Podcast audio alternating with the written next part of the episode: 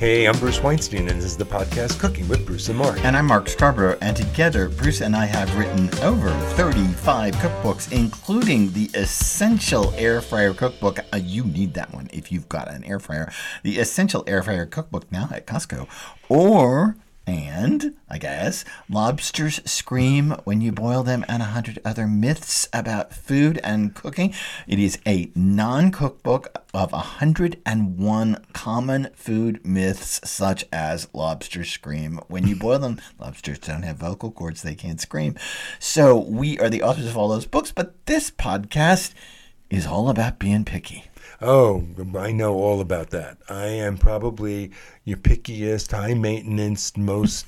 Uh, I am not an easy person. Are we still talking about food? No, I'm talking living oh. with me in general. Oh, but yes, I we're going to talk about I'm pickiness with food because 26 years of marriage and I'm there. Okay, go on. You know, but there, look, there are things that everybody doesn't like, right? There's, I, when people say, "Oh, I eat everything," if you push hard enough and you poke long enough, you'll find the one thing they don't really like. And Mark's looking at me like, "Well, what's the thing what's I don't that, really What's the like? thing I don't eat? You don't like sesame seeds in your toast. No. See, no, there's something I you don't. don't like. Okay, I will admit that I do. I like sesame oil and I like sesame paste, But not in I bread. like tahini uh, in hummus, and I like tahini with Middle Eastern food. What I don't like is when sesame seeds get burned and they take on that very acrid, strong taste. But what we want to talk about is we want to talk about foods that we each hated and learned to like. And I can tell you right off that one of the things that I hated was cilantro. I did. I had it for a long time. I had a cilantro aversion. I know that there are some people who claim this is a genetic aversion to cilantro. Well, it is a genetic thing. It, it could be. It tastes like soap to people. It could be. I, I'm not sure. But you know what? You can even learn to like soap. so, so here's the thing. You have to kind of, you don't have to, but if you want to expand your palate, you have to ease into it. And I learned to like cilantro. I now actually like it.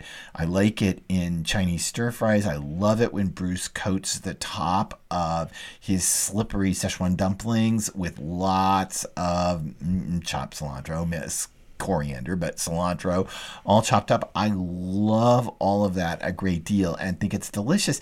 But you can't, if you want to learn how to like a food, jump in feet first. You have to ease yourself into the pool. I would I would say that if you don't like cilantro, you cannot eat cilantro pesto as your first thing out of the gate. You're I gonna- love cilantro, and I think cilantro pesto is disgusting. Uh, too much. Well, okay, maybe, but th- I'm telling you that I learned to like cilantro over time. And yes, I thought it tasted like soap, and apparently you can learn to like soap because now I find it refreshingly delicious on top of slippery dumplings, in um, many Szechuan stir fries. I even have, yes, liked it raw in salads. So there, I have changed dramatically in 30 years with cilantro. Well, my food change was extraordinarily dramatic. Um, I grew up in a house where there was very little fish eaten, and if my parents ate fish, it was mostly lobster or shrimp, and they went out for it. But I would never eat it, and, they might get smoked salmon and smoked should whitefish and all the appetizing you stuff. lived in New York City very close to the water. I grew up in house without much fish, but I grew up in Dallas, a long way from any water. But I wouldn't eat it even when they brought it in. And the thing was, I grew up my whole life not eating it till it became an identity. My identity was I don't eat anything that lived in water. When Mark first met me, I was 35 years old, and I Oh always said, I don't eat anything that lived in water. It was, was- like a badge of honor, and it was my identity. so, how did he start to eat fish? I'll tell you. Um, I moved in with Bruce back in '96 in New York City, and just then a whole passel of very high-end sushi restaurants were coming into the East Village in New York City, and I love, love, love, love, love, love, love sushi and sashimi. I love raw fish. So we would go down to these restaurants, and Bruce would go with me, and I would order my sushi plate and have my orgasm at the table as I ate my sushi plate. And he would sit there with his chicken cutlet. And I'd have my steak teriyaki cooked on the hot rocks. I had a lovely food. I love beef negimaki, the thin steak wrapped around the scallions and it the sweet still sauce. give me these stink looks as I ate the fish, but I couldn't help it, and I was just so overwhelmed by it. So eventually, he asked me, Why did you ask me?" I said, okay, I am ready to try one piece of tuna, but I don't. I want it on your plate. I don't want it put on my plate. I don't want it on a plate near me. I don't want it on my own plate. Right. It had to come on your. Just order yourself an extra piece, and I'm gonna eat. And that really irritated you. You didn't like that. No, it didn't irritate me all that bad. I just thought it was kind of weird, but it did. It had to sit on my plate, and then he moved from tuna to a piece of maguro, a piece of tuna, and he would ask me to order that for him. And then it finally got to be where he would order a couple pieces on a small plate next to his chicken cutlet, and he would order it. And anyway, the long and the short is, two years later, Bruce was back working at an advertising job. I met him for lunch at a Japanese restaurant, and he ordered the yellowtail collar and squid and sea urchin. And I remember saying to him at that lunch, you know you're over the seafood thing. You're officially now over it. So- if you're ordering yellow grilled yellowtail collar, you're you're over it. So here's the thing, and this is actually a scientifically proven thing, and this is why it was easy for me to go slowly. Raw fish is much less fishy and stinky than cooked fish. Yes. And it is that way for a reason. The long protein chains of that are in raw meat, of all kinds of raw meat, you our taste buds are not designed to taste them very No, well. my colleagues can taste them really well, but ours are not. So when you cook them, when you add heat to protein, it breaks some of those protein chains into smaller pieces, and those smaller molecules have a very strong flavor. That's why cooked fish tastes fishier than raw fish. It's why a cooked hamburger tastes like a grilled lusciousness, while raw ground beef actually doesn't taste very much. Uh, well, some of us disagree with that, but that's because we buy local raw meat and eat it raw. But that's a whole different matter. I, I you know, so I grew- started out with. Sorry. I grew up in a house in which um, I should say that my mom had a rule when I was a kid, and that is you had to try everything twice. Uh, it was just this rule that my mom had, and I don't know that it would work for anyone else's children. But her rule was basically, you know, you eat it once, and of course you don't like it because it's new or it's weird or it's different or whatever. But you know, you have to give it a second go. And honestly, I can say that I am, with the exception of sesame seeds, and I also tend not to like super soft food. Um, I do like oatmeal, but when ugh, when certain things get really soft, like they get over marinated, you don't like meatloaf. Soft. No, Not enough crunch. I can say that I have learned to like meatloaf, and that we have a dear friend who died a couple years ago, and she made a killer meatloaf. And oh, that sounds terrible, doesn't it? Died killer. Well, anyway, she The died. meatloaf didn't kill her. No, she died a couple years ago. and She made really good meatloaf, and I can say that I actually relished going to her house to eat meatloaf. And that's another thing. I got over it. I got over it. A for the friendship because I knew it was something that she loved to make and that she felt she was really good at making, and I think she really was good at making it. But I, I knew that, and I also knew that you know how do I say this to you? Uh, Bruce and I have this little thing that we say to each other all the time. Is this the last meal you're going to eat? If it is, then okay, then you can be absolutely dead on set on eating exactly what you want. But if it's not the last meal you're going to eat, or probably not, like you would know, probably not the last meal you're going to eat, you know what? Sometimes it's it's best to let it go in the face of the friendship and it's best to figure out how to like things and i actually grew to the point where i i ask her to make meatloaf for me Well, I could tell you that once I learned to eat fish and learned to like fish, my life opened up, my food career opened, my whole food world changed. I became a food writer after that. I became a cookbook author after that. How can I be in this business if I'm not eating one of the most major food groups in the whole planet? Right. It just It's- wasn't going to happen. and I, you know uh, I just think that it's important to always to be trying to experience new things and to expand your palate. It's a good thing to expand your Yeah, palate because it helps you expand in other ways in your life. It's not that eating, I don't know what, you don't like mayonnaise. It's not that suddenly, okay, you're going to, you know, make a valiant effort to like mayonnaise. It's not that's not going to revolutionize your life. But it's indicative of a changing attitude that A, your tastes are not set in stone, Mm, important, and B, that you're open to trying to expand yourself. This seems really important. Before we get to segment two, let me just remind you that you should subscribe to this podcast, rate it, like it. We would really appreciate that. And we would also appreciate your checking out our brand new cookbook out this fall, The Instant Air Fryer Bible, a air fryer book written entirely for the Vortex and Omni machines that are made by Instant Brands, the same people who make the Instant Pot. Check that out. It's already up at bookstores everywhere. You can already pre order it. That would be spectacular. And let me also just add that all the recipes in that Instant Air Fryer Bible work in any brand, any model air fryer you do happen to have. They do. They will. They just specifically works for those machines. But you know, once you set it at 350, at uh, 10 minutes is 10 minutes in most air fryers. So on to segment two. Our one minute cooking tip. What is it? It is buy a bench scraper. I didn't even know that what what that was. Uh, if you don't know, I am the writer and Bruce is the chef, and I did not even know what that was, even as an established food writer when I met Bruce. So, what's a bench scraper? A bench scraper is something bakers use, bread bakers use all the time. They use it to cut dough apart, to move flour around. It looks almost like the blade end of a cleaver without a handle, but it's not sharp. No. And a lot of people use their knives to scrape whatever they've got on their counters and across their cutting board and move those. Ve-. Don't do that. Not only is it dangerous, but you'll quickly dull your blade. Instead, Mm-hmm. It's in- dangerous because the knife can slip. yeah. Invest in a cheap bench scraper. Use it to scoop up food scraps, transfer things from your cutting board to pots and pans, and it's great for quickly cleaning up a messy counter as well. Yeah, it's great to be able to chop an onion, pick up the bench scraper, put it all on the bench scraper, and put it right into the pot off the cutting board because you can. It's just an easy transport vehicle instead of picking up the cutting board, especially. If you follow the tip we gave you a while back to put a wet paper towel under your cutting hmm. cutting board so it doesn't slide around. Okay, up next, segment three. What is it? Well, instead of an interview, we thought since we talked about all the things we didn't like to eat and how hmm. picky we were, hmm.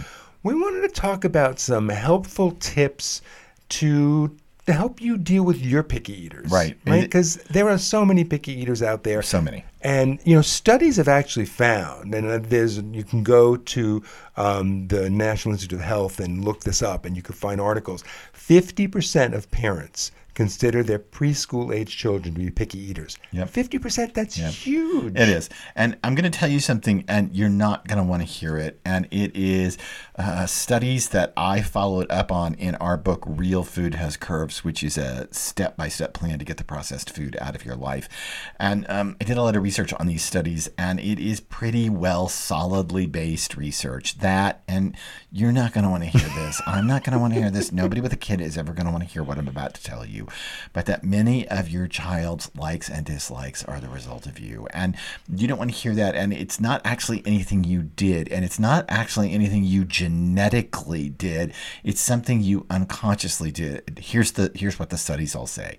That babies learn how to read particularly their mother's faces. A baby's um, basic, what do I want to say, their basic uh, uh, mode of safety, how they know they're safe, is the expression on their mom's face. And if the expression on your face is good, it doesn't 100% mean your baby will be happy, but it does mean that you're not scaring your baby. If the expression on your face is worried or downcast, it often reflects into the baby because the baby is nonverbal. The baby is reading and encoding your signs for to show its own safety. So here's the deal: when you approach the baby again with a spoonful of strained Brussels sprouts, gross, just gross, you might have a slightly furrowed brow, or you might have a slight look on your face like, "Oh my God, what the hell is this?" Which you should have actually, but that cue is picked up by the baby, and the baby sees that mom looks dissatisfied in the face of this thing that's coming toward my mouth. And this leads further to picky eating. I know you're not going to want to hear this, but the, the research is pretty solid that you need to be happy when you feed your child. Okay, but there is also research to show that as they get older, you can be a food role model for your That's part. Well, I would even say that food role model starts when you're a baby and you're doing that stuff. It all ties in together. Yeah, I mean, there are more articles at the uh, NIH which show that young children are more likely to accept new foods when others around them are eating it. So even as Mark said, when I'm not suggesting you need to eat those strained Brussels sprouts with No. your kid, but it Gross. it actually couldn't hurt. I Well- mean, if you took a little spoonful of it with them. Gross. But No. if you try to increase the the variety of foods you eat around your kids, we Yep. talked about that, expanding your palate.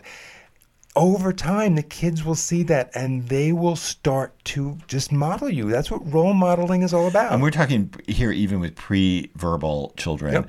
Um, if your attitude toward food is more positive, their attitude toward food is largely more positive. Now, it's not 100% corollary, and we're not saying there aren't genetic components, and we're not saying that everything is your fault. We're saying instead that you ought to model decent food choices for your children and it smarts it starts really with small tastes yes, never give your kid huge piles of new food. Oh, no. Ever. Like, ever, oh, no, ever. No, no, no, no, no. Like I said, don't eat cilantro pesto if you don't like cilantro. Don't start there. If you want to start with something new, you're even more likely to get them to eat it if they see it's a tiny bit.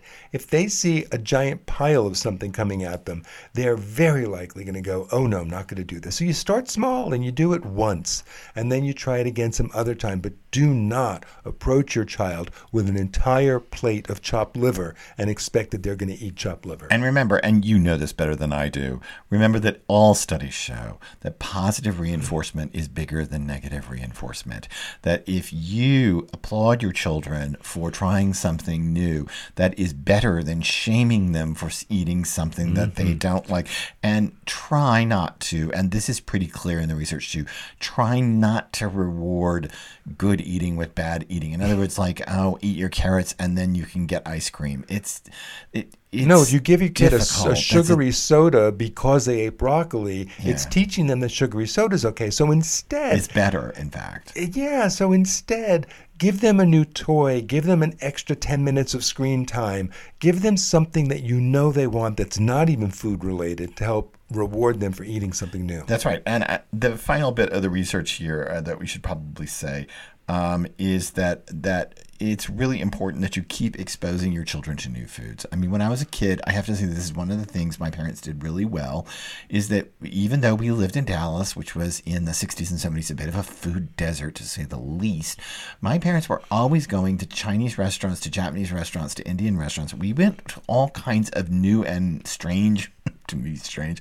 as a five year old strange restaurants because we were trying new things. And it wasn't scary to walk into i don't know some sicilian restaurant that my parents wanted to try. Listen believe me sicilian was exotic in dallas in the 1960s it wasn't scary to walk in there because my parents were excited to walk in there and try something. And let me also say, I know you said your mom made you have try things twice. Yeah. But research shows that it can take up to 15 times of presenting a kid with something new before they will actually try it. So don't throw in the towel, don't give up too quickly, and know that by the 15th time you will probably get them to try it. Yeah, let me let me offer one last bit here before we go out to our fourth segment, and that is basically my experience as a little kid.